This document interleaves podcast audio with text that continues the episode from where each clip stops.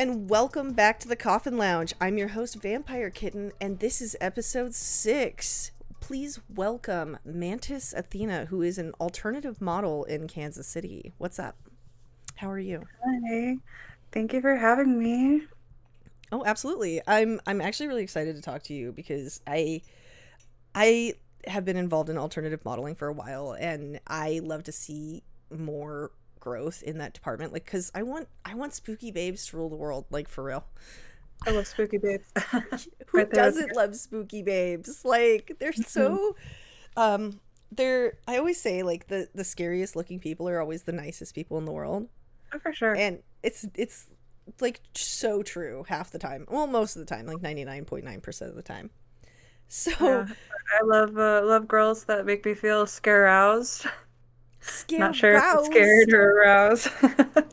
I love it. I actually haven't heard that term before, so now I'm gonna use it all the time. I hope that's okay. That's totally fine. I heard it from somebody else. okay, perfect. Um, so let's. I guess let's just start from your beginnings. What are you originally from? Like the Midwest? Um, yeah, I was born on the Organic Valley Farm, actually, in Wisconsin. Uh, my parents were, were really tight with the people and they worked there as farmhands. And yeah, I was born on the Organic Valley Farm. That's ha- wait, like the like the, like the people who yeah. make milk. Yeah. Okay. Wait. No, you you can't like you can't start a conversation with like I was born where this brand of milk was made and then not like explain the story of how that happened. Like so we have to discuss it. Just like my mom and dad they lived on the farm. They were living farmhands. My dad took care of the horses and my mom took care of like um events and just doing random far- farm chores and yeah, they lived in a cabin and I was born in that cabin and yeah.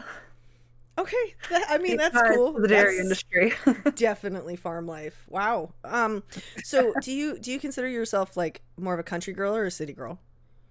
Um, it's weird because I grew up the first like nine years of my life basically as a hippie, and then I went from that to being in a super religious household where I was kind of sheltered from everything, and that to the city.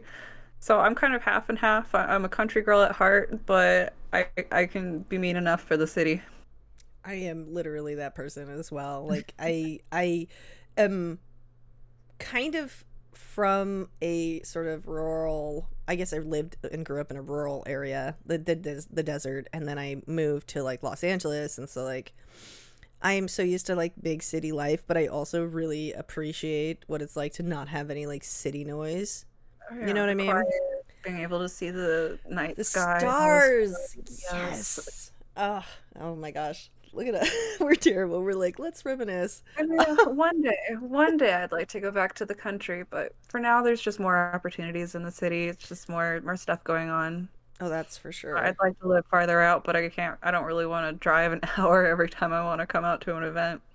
I think our our issue is that we wouldn't have great internet and I stream and we play a lot of games. So I think like at the end of the day, it would probably be pretty terrible unless we can get like fiber out in the like the boonies. I don't like think the, it's gonna work out. Elon out. Musk internet, the Star Starlink or whatever it's called.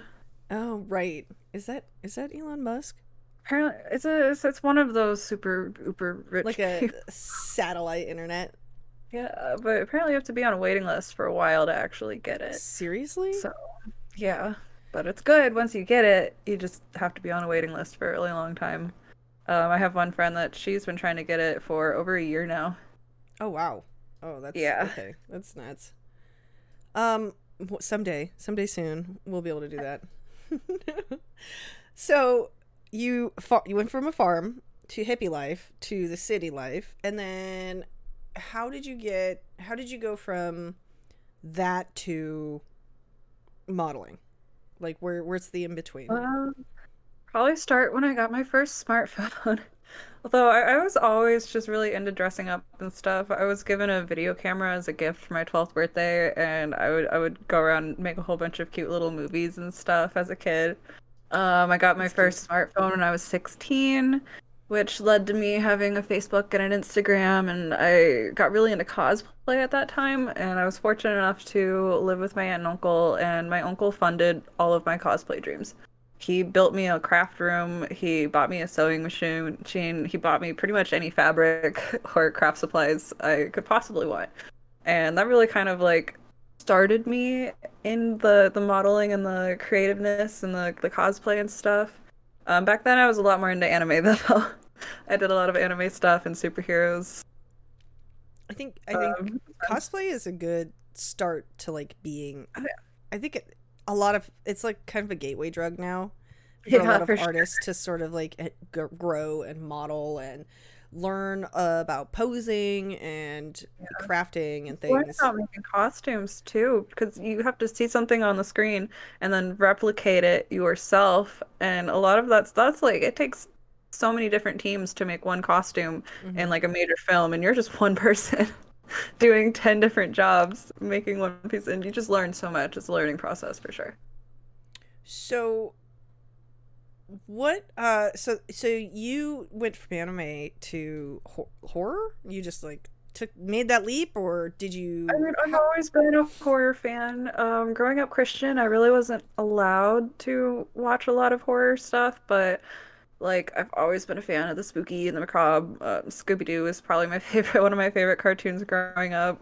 Um just just always been a fan of the creepy stuff and this I've always befriended spiders and, and all of that that stuff. So once I was kind of able to be off on my own and consume the media that I wanted to consume, I was just like, all right, spooky shit, let's do it. I I think it's interesting. Let's I want to talk about, a little bit about this because you had mentioned um you had mentioned you loves like Scooby Doo and things growing up. Cartoons have changed so much in really I, like I, I try to watch the new Scooby Doo, and I'm like, it's not good. I, I've seen so many memes of like when we grew up as kids, and we had things like Courage the Cowardly Dog, which was horrifying. Yep. We had Scooby Doo. We had all of these really scary films and cartoons Billy that Mandy. yeah, Billy and Mandy. Like people um, growing up creepy. It was a little goth girl that grew up and lived with bugs. right? There uh we had Invader Zim. We also had some really really gross stuff. Like we had Ren and Stimpy. We had a lot of stuff that was like that wouldn't pass today. Like would not fly as kids entertainment today. Well, and its standards are just a lot higher now.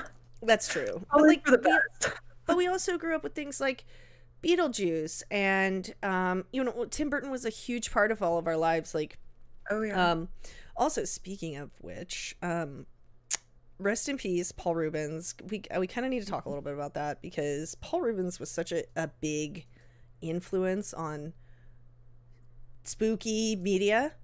Like people don't realize how much of an influence he was on spooky media. Like he gave Tim Burton the chance to be Tim Burton.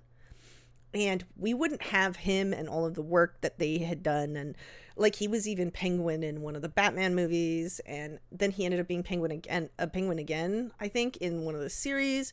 He was a vampire, so he was in What We Do in the Shadows pretty recently. Like, rest, we'll miss you, Paul Reubens, like for sure, because Pee Wee was. I don't know what did was Pee Wee a big part of your life. I like it was mine. Not not really, no. Yeah, I was terrified of Large Marge she was super scary. Um, but yeah, so I, like I think that our what we had grown up with media wise is just so different now from what kids. I think I think we're getting back to that. I think we're trying. Like we have the new Beetlejuice coming out. I do, um, I do like some of. There's a couple newer shows that I, I appreciate. Um, they might not be on like the gothier side, but they definitely do send good message. Like Steven Universe, you know, that's a kids show. It. I think don't, it's more than a kids show. I I love Adventure Time. I think Adventure Time is so. Adventure Time is one of my favorites. It's amazing. Especially like the new ones that they released like semi recently. Mm-hmm. They're like in the underworld trying to like go through like. I haven't seen those yet. I thought they were finishing it. I thought season um, nine was the last one. They released three after they finished the series, and they released three um, standalone episodes. Each are like an hour long. One follows Marceline and Bubblegum. One follows um, BMO, and then the other one is Finn and Jake. Cute. I'm gonna have to look at They're, those. they're good. They're really good. so going back to this like we i think we grew up differently um uh, actually before we move on what did you think of wednesday did you like wednesday Um, I mean, I, I like. I thought it was a decent show. You know, like I grew up watching The Addams Family, so I, I really liked the both the black and white versions and the movies. mm-hmm. Um, I definitely didn't. There was a couple things I didn't like about it. I really didn't like how they portrayed Gomez and Morticia, i did and they kind of just made the whole family like silly and and not as supportive because one of the things that I really liked about the movie and, and the TV series is all the kids would get up to these crazy antics and the parents are just like, okay, we love you and support you. And now it's showing teenage angst and like fighting between the mom and the daughter. And I'm like, that's not Uh, really the original message of i 100% agree with that um i think that they really messed up with gomez and and, and morticia i feel like morticia tried but the was writing whole wasn't. She's silly, and it's. I know it's supposed to be silly, but it's more of a campy silly than a goofy silly.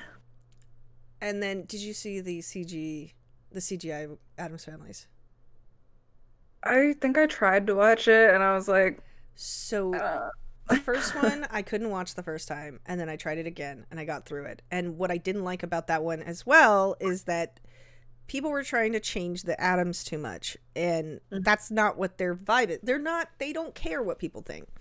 But the first movie was pretty much a lot of them caring what other people think, and I didn't like that. And but I will say, the second one is worth a watch. yeah. It is very cute. And Wednesday, basically, the whole movie is Wednesday doesn't believe that she's maybe an Addams, No. and so I think it's I think it's worth a watch because the the Gomez and Morticia are really good in it. All the characters are really good in it. Also, Snoop Dogg as Snoop Dogg as cousin It is just so good. I don't like. So I'm not even mad about it. It's so cute. Um, all right. Yeah, I like the popularity around like Wednesday and stuff, but it's it gets a little annoying sometimes because it, yes, it, it brings a whole bunch of people into the goth trend, but it also kind of brings a bunch of people into the goth trend, you know? And as much as I appreciate shedding some light on this beautiful culture that I've fallen in love with so much, it's kind of annoying to get called Wednesday Addams when I go out places. It happens very often. My favorite is isn't it a little early for Halloween? Yep. Yep. I because we're getting in August, and now Mm-hmm. it's gonna be like, isn't it a little early for Halloween? Oh yeah, I'll get I'll get Yeah. older people come up and like, well, Well, I guess it is Halloween soon. it's like I don't know, bro. Didn't you graduate twenty years ago? Like, still wearing what you're wearing. Leave us alone. No, I went to Planet Comicon just as myself because I, I was only able to go for a little bit before work, and I had a couple people just be like, "Oh my God, it's Wednesday," and I'm like, "I'm not." I I was wearing like almost I was wearing like a metal band T-shirt with, with mm-hmm. green on it because it was St. Patrick's Day and like ripped up jeans, and I didn't even have I had my hair like down, and people were still like, "Oh my God, your Wednesday is so good." I think I was wearing something like this at Planet Comicon, and people kept wanting to take pictures of me. I was just like, I'm not, I'm not. it's, I mean, it's cute, whatever, it's fine, but I think that's actually important to talk about too. I know we're kind of like totally getting off topic, but this is good because wh- what do you think about the fetishization, fetishization of the goth subgenre? Oh goodness. Um. I know I threw a big one at you. Yeah, no. So I definitely experienced a lot of it firsthand with I, I've done I I used to do OnlyFans. I don't do it anymore because I, I kind of graduated from OnlyFans to um like horror modeling and whatnot. But um yeah, I did OnlyFans for about five years as a goth model and I also was a exotic dancer um, for five years as well. Th those kind of went hand in hand, and definitely see a lot of it. Um, you get a lot of comments like, I don't like girls like you, but I have a brother that's really into the goth girl vibes or just people just making assumptions about how I look. People are like, hmm, you're one of those goth girls. You probably like being choked, don't you? Mm. Why is it that people just assume that? Like, I guess I do like being choked, but you don't you don't have to assume it. right? Like, hey, let's just how about we just have a conversation first and see where this goes? Not like I think it's just men seem to assume just because you're you're goth and you wear extra makeup and, and the whole the whole look that, that you're, you're more hypersexual. Yep. Like it seems to just be this this thing around around goth girls that we're hypersexual, we're into stuff, and we're freaks in the sheets when it's not always like that. No. Sure, I know some people that are freaks, but honestly, I, I'm demisexual. Like I don't just hook up with people. I, I I need to have dinner and actually get to know somebody for a while before I feel comfortable with them. Right. Um, yeah, I don't I think that the misconceptions surrounding the goth community is is really interesting. I, I I think it's just easy to assume based off of like media how how things are and when in, in actuality it couldn't be further from the truth. Um did you ever see did you ever see that TikTok going around where a mom was explaining to her kids that if you see a goth person and you are lost, go find the goth person because they will help you find your mom? I don't think I've seen that. It's so cute. I should send it to you. But like it's another example of like goth people aren't what you think they are, oh, yeah. you know? And a huge part of why I, I love doing this podcast is cuz I want to people to I want people to understand that just because it's a scary subculture or a, a uh, what looks to be in a very open sexual subculture whatever whatever like furries have the same problem not all hmm. of their subculture is just a bunch of fur sex. You know it's not it's, just, it's not like yiffing all the time. That's not what they do at conventions. And i think people need to understand that that's just such a small portion of what the subculture means to so many people. Um so you were talking about being an exotic dancer. Yeah. let's talk about that. What Five years here in Kansas City. okay. How how did that start and Oh, goodness. what I, I'm so I'm I'm curious. Like let's just go into that. What what uh Um, started when I was 18. okay. I didn't have a job. I was just kind of, you know, messing around, enjoying life. And I had a roommate at a time that she started working at one of the clubs in downtown Kansas City. Mhm. And I saw that she was making a lot of money and doing really good. I was like, all right, this looks like something that I could be into. So I started, and I- it's so cringe to think of myself when I first started because I just, there's a lot of things you don't know when you first start. Right. Um, and yeah, I've been I was dancing ever since for five years. I, I had a couple breaks like over COVID. Definitely had a little bit of a break there. Um, but yeah, there was definitely some ups and downs. Um, more downs than than ups for sure. Sometimes it's definitely a little bit difficult being on the, the thicker side when you go into the industry Right. a lot of it is about confidence too and how you carry yourself but i have been turned down from th- four four clubs in kansas city for my size alone That's wild. and it's it's definitely it takes a toll it, it took a huge toll on my mental health just feeling like that especially some of the things that was told to me like i went to one um, kind of popular spot around here with my friend and she's smaller and petite and when we went in there the manager interviewed both of us at the same time but pretty much ignored me and spoke over me the whole interview and Oh, just talked to her. And then at the end of the interview, told me that I could come back maybe if I parted my hair differently, and she could come back, or he would consider me if I parted my hair differently, and she could come back if she ate a sandwich. Well, uh I would have been like thanks but no thanks. Bye. didn't Gross. That's so rude. They they don't care. They are so rude. Um, I've, Um, I had another club that I applied to, and my friend overheard him having a conversation with one of the managers, that he basically said, "I do not hire thick girls because I don't know if they're gonna look naked, na- look good naked." And yeah, Did you did you hear about the girls that the strip club that unionized? where no, I haven't. So yeah, there's there's a group of women in um Los Angeles, Los Angeles bar that actually May 2023 was when they unionized. They wanted to be recognized as a strippers union because they wanted safer workplace conditions, better pay, and health insurance. And I'm sure it was probably the treatment that they were receiving. Um, those girls get treated like shit, like absolute shit. And it's se- sex work is real work, in my opinion. Sure. Um, as long as it is safe, I don't see what's wrong with it. You know what I mean? Yeah.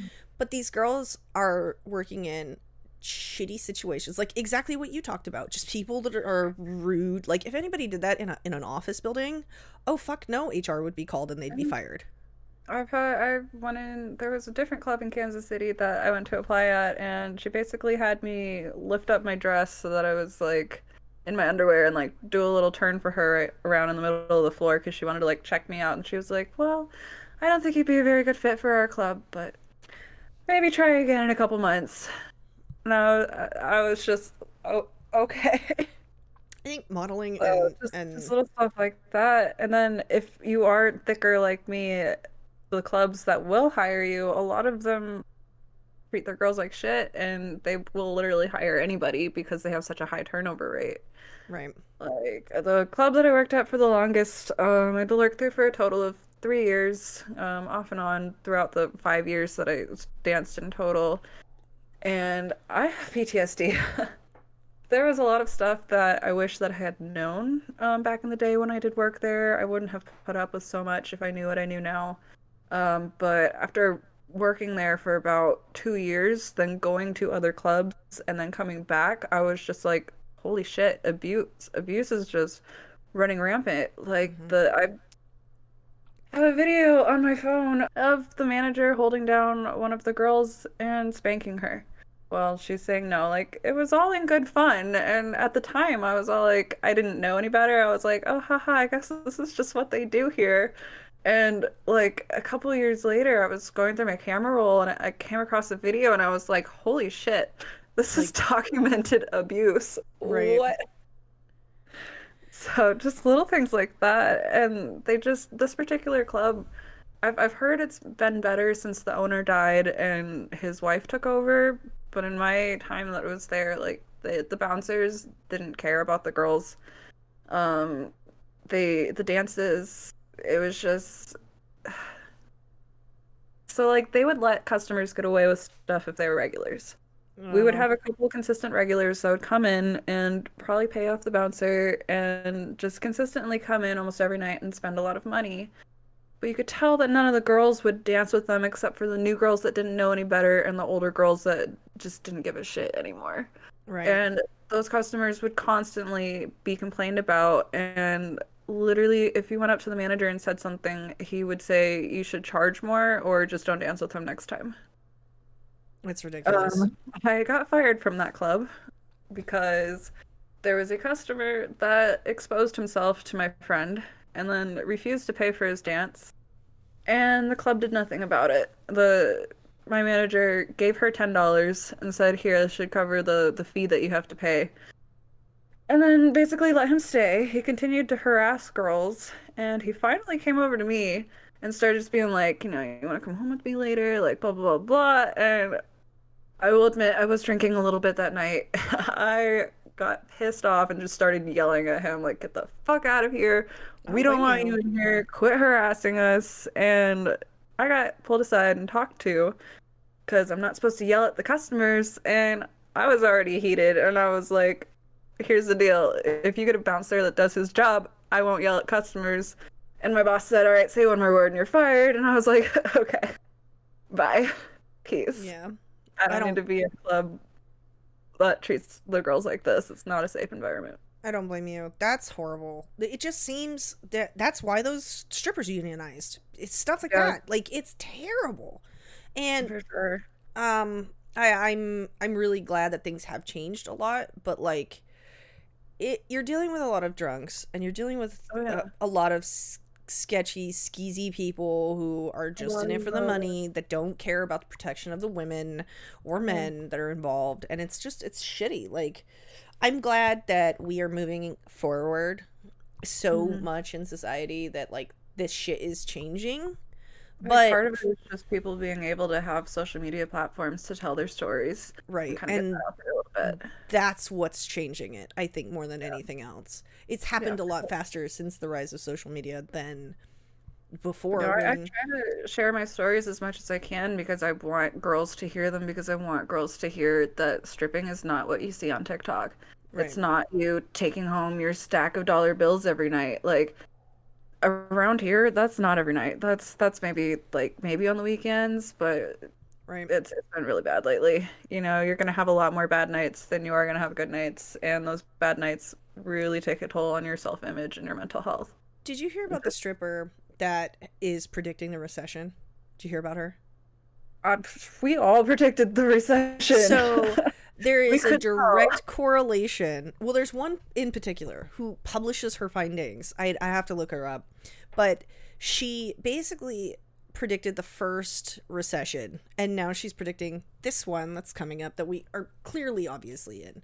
Um, and the first thing to go that people cut out is pleasures like the strip club or entertainment like movies whatever um so i think it's really interesting you should you should actually go look up her findings it's very it's very detailed Um, I think I've actually heard of her before. yeah But no, we can s- tell like the about six months before COVID, the Mhm. clubs started getting dead. Even on weekend nights where we would normally have business, even during March Madness, where normally there's going to be like basketball games and a shit ton of business, like it was dead. It was so dead. We started losing girls left and right because everybody was finding alternative jobs.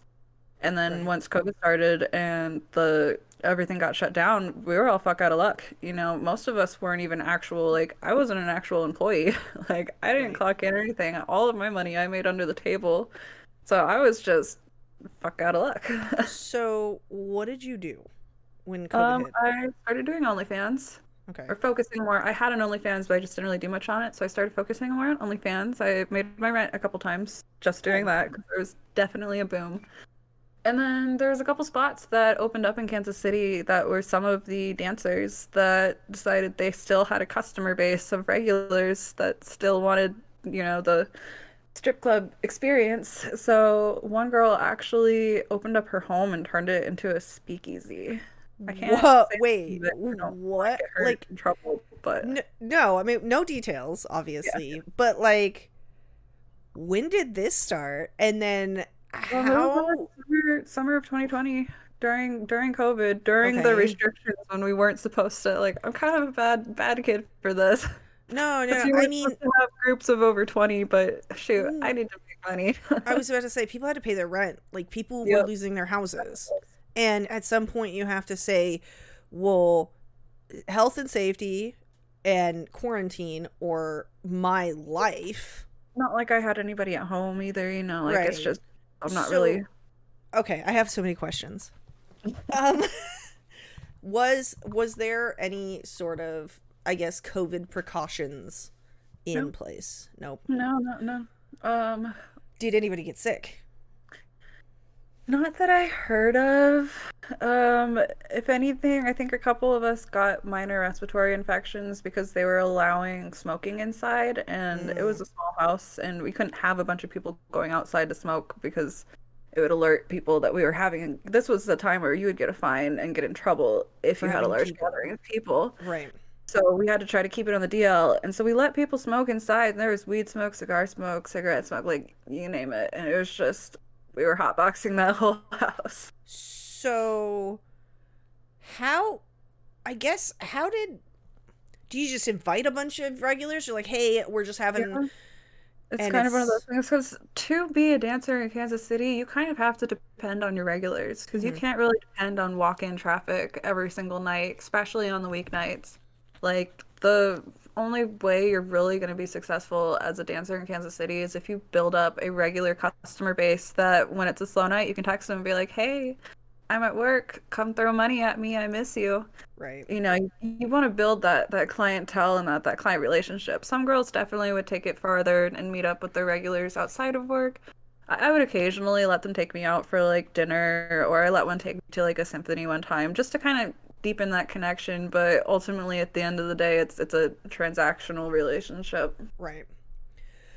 Okay, so you just had how many people were involved in this? Um, like, I guess. And did you have like was definitely a- stages? there was a rotating cast of girls. I'd say we'd have about like eight at a time. Um, and then customers, I, I feel like it definitely seemed like a lot more just because it was a really small space that got filled up pretty quick. But actually, one of the uh, local clubs that she worked at loaned her a bunch of the couches that they use for Wow. their VIP room, right?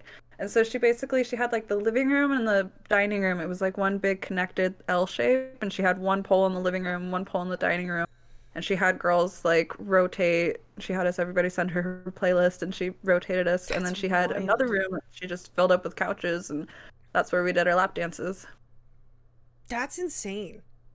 oh, yeah i ended Stripper up speakeasy. like that, baby. that's that's wild to me. Like, uh, well, I'm glad nobody got COVID. That would have yeah sucked. but i know of i ended up Um, dropping out after a couple weeks though because i was getting kind of sketched because they were having it every single weekend in the same location and then they started having it multiple times a weekend. They were doing friday and saturday night every single weekend and this was when once again we couldn't have a gathering of larger than 20 so i was starting to get a little sketch i made a little money. I was like uh, uh, uh, i'm out. I Right. don't want to get caught up and have to pay more fines than i made Yeah, that makes sense. Well, and then by that time, I'm sure there was the uh well i started i actually got Did a you- different job in grounds Oh, okay. maintenance Oh, good, good. And so you were still for a couple working. the clubs opened up back again yeah Okay, cool. So, after the clubs opened back up, were things better? Not really. No. Uh, I think everybody just took such a financial hit, and then they started, they slowly started letting us open back up, but there was a lot of restrictions. Um, Yeah. dancers and customers had to wear masks. Um, for a while, we weren't allowed to have contact during lap dances, so it was touchless lap dances, which a lot of our customers that come in, they, they want the human touch. A lot of them are just lonely guys that just really don't get touched. Like, I can't tell you how many customers I'd have that would pay me $30 a song just to sit back there and hug me, just Aw. because they, they crave that, that human connection. That's understandable. So that definitely took a really big hit because you really can't rely on stage money around here. Um, right. that's really not where paying your bills is at in the Kansas City clubs. Uh, there, there's maybe a couple girls, but even then, like, They're all Yeah. doing OnlyFans and stuff on the side. There's not. Yeah. I know Yeah. it's not like it's a Vegas strip club or anything. I I Oh. totally understand. like every now and again on, on the busy weekend nights, the stage tips would be good, but it still wouldn't be more than like a couple hundred dollars. Right. Um. Okay. So when you went, what what was kind of like the straw that broke the camel's back, like so to speak? Where where when did you decide you were done with that and then started moving into modeling? Um, well, I actually started bartending and dancing at the same time. Oh, that's smart. Um, and I just, I think after COVID, I just, I felt weird about being touched. mm-hmm. Like, I just, especially after all the growth that I went through and, and learning more about boundaries and learning more about just like, I shouldn't have to put up with this. I just had a harder time just dealing with it and just dealing with the creepy men. And I just didn't want that anymore. It just made my skin crawl. and um, I actually ended up having a cyst in my ovaries last summer, so I had to Oh. take a couple of months off to be on bed rest for a golf ball sized cyst, which Are was you okay? A lot of fun. I'm I'm okay now. Luckily, I didn't need surgery. It ended up going away on its own. Um, Good. but it kind of gave me a couple months off to just kind of sit there and realize like what am what am I doing with my life?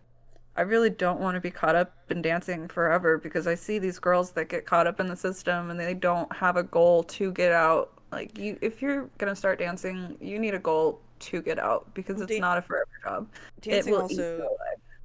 I was gonna say dancing also segues into like sex work, like prostitution sometimes, Yeah. and That's not a direction I think that most people are. Also started getting really bad after COVID too. Um, I think a lot of girls just took really, really hard uh, financial hits during Mhm. COVID, and it, when I came back, it was prostitution is is a really big problem in Kansas City, and it messes with my money because I, you know, I'll have guys that are like, well.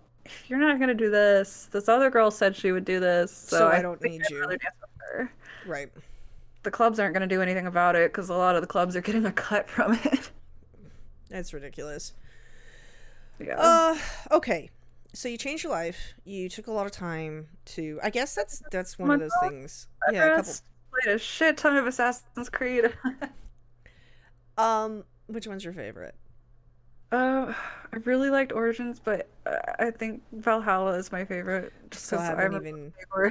Three has always been my favorite, but I know I'm in the minority there when it comes to favorite Assassin's Creeds. I haven't. I have. I started Valhalla. Haven't even gotten close to finishing it. I should just play it. I Like, just, really. if, if you play Valhalla, you have to play Eivor as, as a girl because you get to choose if, if you want to be a guy or a girl. And Eivor as a chick is so hot. Okay. Hot. I've never had a crush this hard on a video game character before.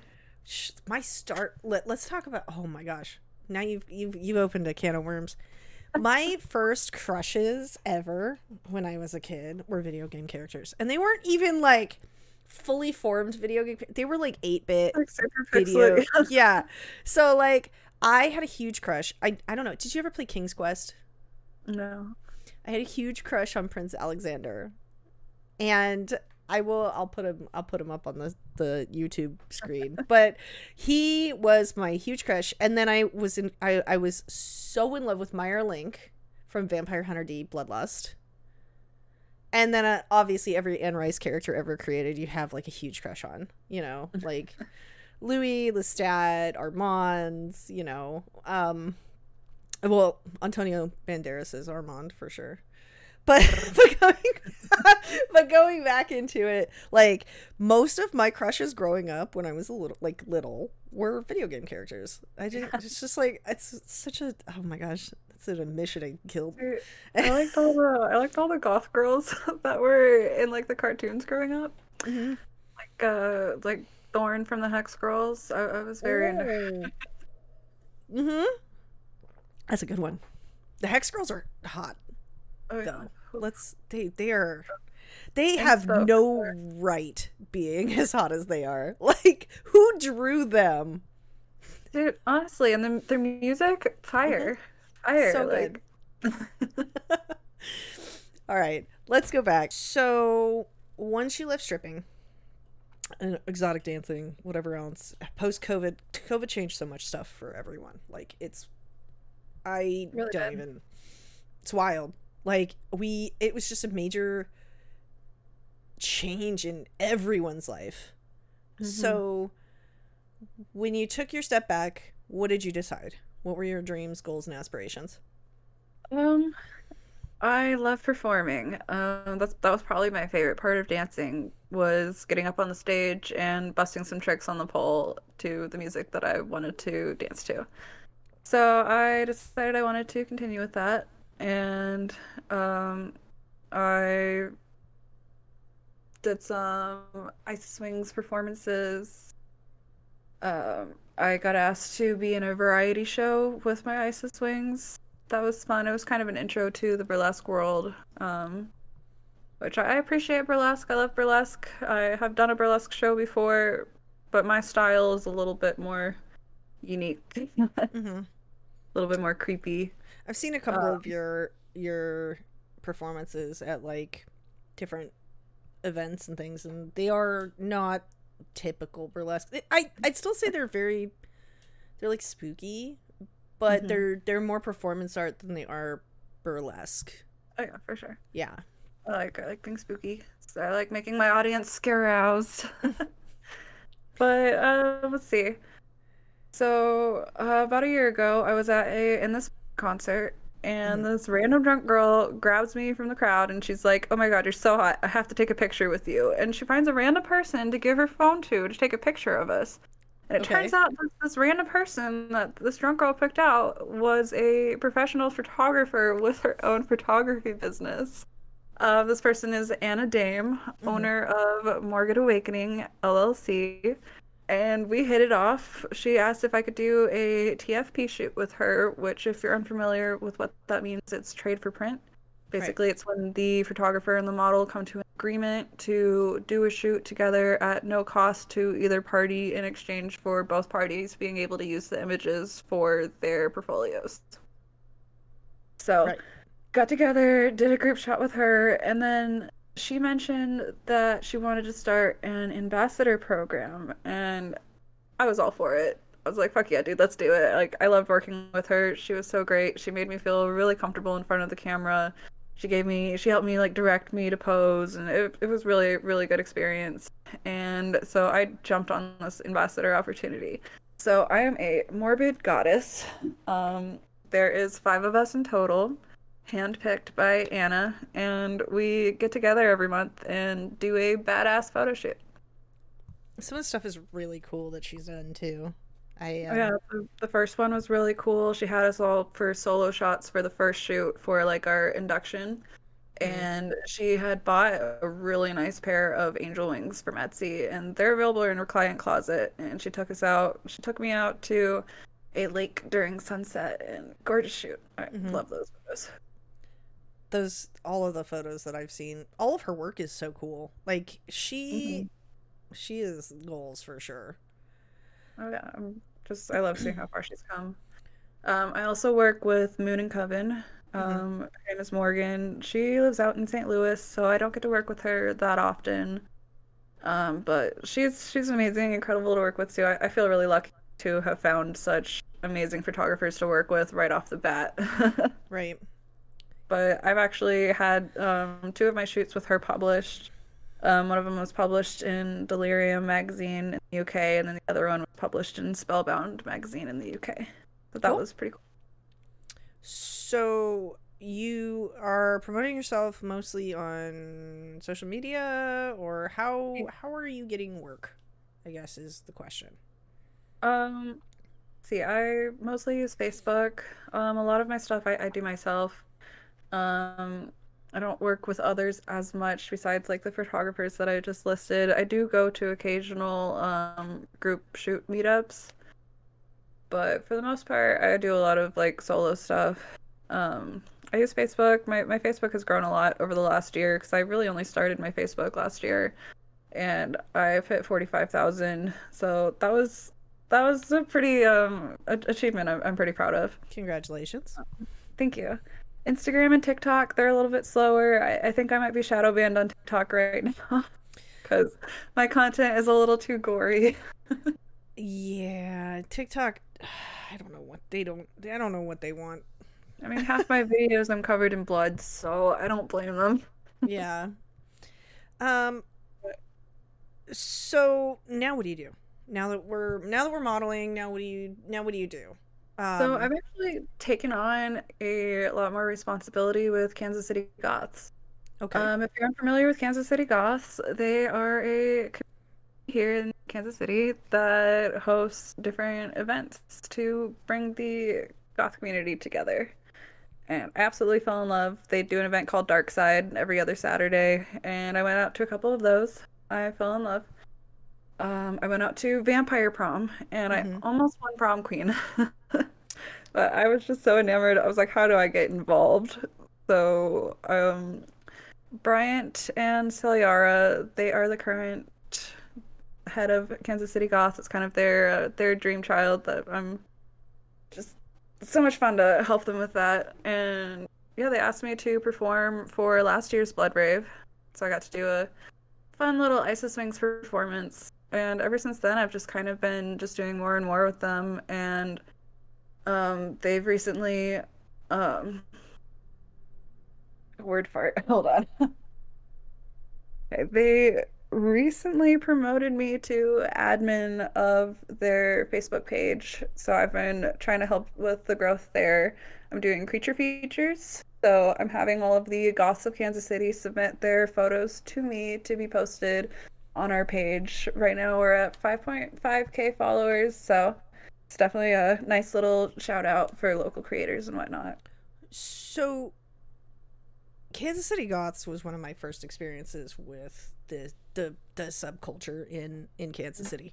Can you um th- there's like a lot of spooky here. And I don't think that people realize that there is it's not just like a flyover city. Like it's No. actually a big city that have some killer events. right. There's some really cool shit going on almost every weekend. I know there's Dark Side. I know that there's tons and tons of like EDM nightclubs and they're growing a lot. There is EDM in Kansas City is huge. it's it's it is getting there. I I'm part of a couple of those groups and they are growing a lot. We're getting big festivals, which is really a lot cool. of crossovers too. There's what? Yeah, there's a lot of crossovers too. We get Oh, yeah. quite a few people from the EDM scene that'll come out to Dark Side. And like um, we just had a blood rave. That was our last event that we just did that I hosted. Before that was That was Vampire really Prom. the I keep missing Blood Rave. I'm so I'm so sad.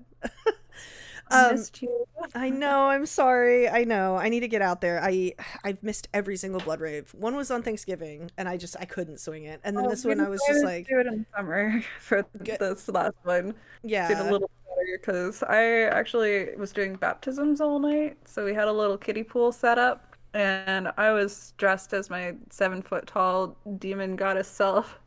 And we had a couple different options. I had like red body paint that I could give people handprints. So I had a chalice that I could pour it on people, and I also had a super soaker. That's cool. So some people got super soaked with blood.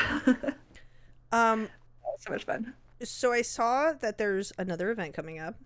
Yes, it was just announced. Can you two just like dropped. us a little bit about it? So, goth clowns. Everybody loves them. I know. I like goth clowns. It's called um. I'm sorry, I can't remember. Carnival Chaotica. Carnival Chaotica. Yes. Okay.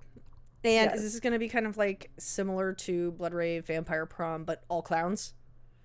Or Not all all sideshows, circus Circus, type? um, circus themed carnival. Think cotton candy, cool aerial performances, hot goth clowns. I love it. I'm here for it. Um, so what? I guess if somebody were to come to Kansas City, how would they get involved in the subcultures that we have here? Definitely, Facebook is the best place to start. Um, you're able to, there's um, different groups that you're able to join. Um, Kansas City Goths has a Facebook page, and they also have a group where people are able to post and share stuff and share their own events. Okay. Um, so that's definitely the best place to kind of get started and, and get to know people. But then just coming out to the events, I have Right. to say, just pick a dark side and And come they're, to it. They're like every other weekend, aren't they? yeah, yeah. Something like that. Yeah. We're trying to do some theme weekends. Last week was Beetlejuice themed. Mm-hmm. It That was really so fun. We had a lot of people show up in their stripes, and we played like the Beetlejuice songs. Yeah, we we posted some videos from that on the page. So that Very was that was cute. really fun. And Um, then uh, next week, actually, we're doing Nevermore. So Ooh, Edgar Allan Poe vibes. I love that. I better Mhm. see some Edgar Allan Hoes. They better dress Yeah, up with sure. some like long stockings and just have all the mustaches. They better. I better see some cute Edgar Allan Hoes next see week. at least one mustache. I'm telling you. All right, so um, Kansas City Goths. What? Hmm? Tell me, tell me a little bit about what you're doing with Vampire Society because I saw that page is a little active right now too.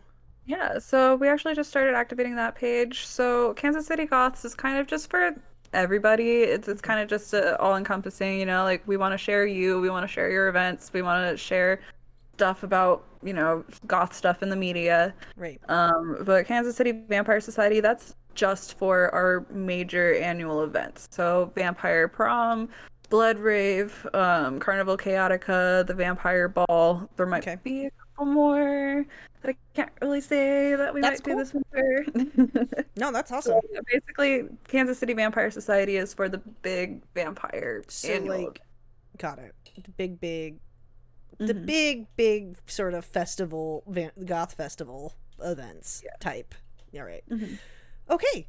Cool. Well, what do you have coming up? Do you have anything cool coming? Chaotica, August 25th.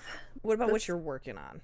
Are you working on anything cool, like personal on? Uh, projects? Anything? Any art? Any? projects. I just finished a photo shoot with Moon and Coven, Okay. and that one was super fun. It was kind of midsummer vibes because I had this really gorgeous white dress and then a leaf crown. And it started out where we just kind of took some pictures of just the clean dress, but I had like this old saw thing. I found these like bone saws and antique looking cool weapons at a thrift store. Cool. And yeah, started out just kind of like that innocent but slightly off look, and then I just had her spray me with blood, just splatter. I love that white dress all on over you. my face, It's so all cute. over everything, and I had a bunch of body parts that I bought off of Amazon, just kind of had spread out, and had a penis on a oh. on a necklace. I love it. So kind of like a serial killer in the woods, midsummer kind kind of. sh- So I'm excited to see those pictures. Upcoming, we're going to be doing a pretty big Halloween shoot with all the morbid goddesses, Mhm. where we're going to do like the horror icon kind of stuff. Nice. I'm looking forward to that. I'm thinking about doing like a sexy Freddy. I was about to say, who's your favorite um, horror icon? You can't do that to me. I know. Well, top three. Let's. I can't. I know. I, every time I ask somebody, they can't tell me one. So top three. Oh goodness. I mean Ghostface is probably up there just because I really like the the simple yet iconic design of the mask. Mm-hmm. Um see. Ghostface thirst traps are on TikTok Oh, are for sure, so for sure. Oh, I really like Freddy because I, really enjoyed those movies. The whole concept of, you know, he'll get you when you're sleeping, you know, Mhm. and I, I like to do the whole I'm a succubus and I'll haunt your nightmares. so I definitely I like Freddy. And hmm. This is this is a really tough one. I know. I know. I put you on the spot. I'm sorry. Does it count if it's like American Horror Story? Like, does it have to be like the classic, iconic? No, no. I mean, to if you have one of my one of my favorites was um, Lady Gaga's role in American Horror Story Hotel. the. Countess, She was so hot. Oh, Just that role was just iconic. Just it the really nails, the mm. so good. Yeah. So good. Okay, that's good. That that So counts. that. She's that's that's iconic. Did you see the Yeah. new um trailer? I was a little worried about Kim Kardashian, but now that I've seen the trailer, I'm like, mm, it's okay. Yeah, I I really hope the season is better. I the last season was oh okay. What was the last season? I really it was I think it was about like the the leather community. I, I mean Oh, it was New York, NYC. like the the gay leather scene and stuff, which I thought I really liked the the setting and, and what they were trying to do with it, especially bringing to life like the AIDS crisis and everything like that. Right. But I, I don't know. I had a hard time getting into it. I, it took me a while to get into it, but I, as it progressed, I liked it. But I felt like it f- they finished it in the middle of the season and just kind of threw a bunch of shit on the end to like keep it going. Um, I I liked the double feature. I went back and because there's some that I haven't seen. Like I'm in the middle of the the Future. 80s. Was it the the like the The camp. the camp one? I'm in the middle of that one, and I'm struggling with that one. Um, I want to keep, I want to finish them all, but it's just, I don't know. I might go back and work on some other ones that I haven't seen yet. Uh, what's your favorite American Horror Story like season? Season. Mm, I have, probably I, tie between a tie between um, Freak Show and Hotel. I agree. I people don't like those ones, but I think they're my favorite ones. I just I really th- I thought the story and, and all the character design and just the just everything in uh, Freak Show was just Right. really really amazing and then Hotel was just sexy vampires and I loved it. hmm Yeah, I'm looking. I'm looking forward to this new season. I think. Um. Okay, so let's. Uh, any other projects? You said you got photo shoots. We got uh Carnival Chaotica coming up. Anything else? Any other projects? Um let's see, I know that the Morbid Goddesses are going to have a booth this year at the Carnival of Ink in November. Cool. Um, Anna is going to be offering different photo shoots that you can do. You can just get like a basic one where we take a couple pictures in the booth, or she'll also have like a whole different set setup where you can, can leave the convention and have like an hour long shoot with access to her client closet and stuff. That's awesome. So that one's gonna be fun. I'm gonna help her work the booth, maybe bring a couple um, horns or something to getting into the decorating horns more. That'd be It's fun to kind of offer as a, you know, here you could do a photo shoot, and if you want, you can get a cool pair of horns for it. Mm-hmm. Well, thank you so much for joining me for the Coffin Lounge today. Um, where can people find you? So I'm on Facebook, Instagram, TikTok, Twitter, pretty much everything, just under man. Mantis Athena. Mhm. Okay. And then where can people find Kansas City Goths? Just by looking up Kansas City Goths on Facebook. And uh, when is Carnival Chaotica? August 25th. All right. Well, thank you so much for joining me today. Do you have anything else to say? Um, Thank you so much for having me. It was great getting to talk with you. Well, thank you for joining me. Uh, actually, on such short notice, I appreciate it. And I will uh, see you soon. Thank you so much for joining the Coffin Lounge podcast, everyone. Make sure you subscribe on YouTube and follow on Spotify. We're also on iTunes. And I will see you for the next one. Bye, everybody. Bye.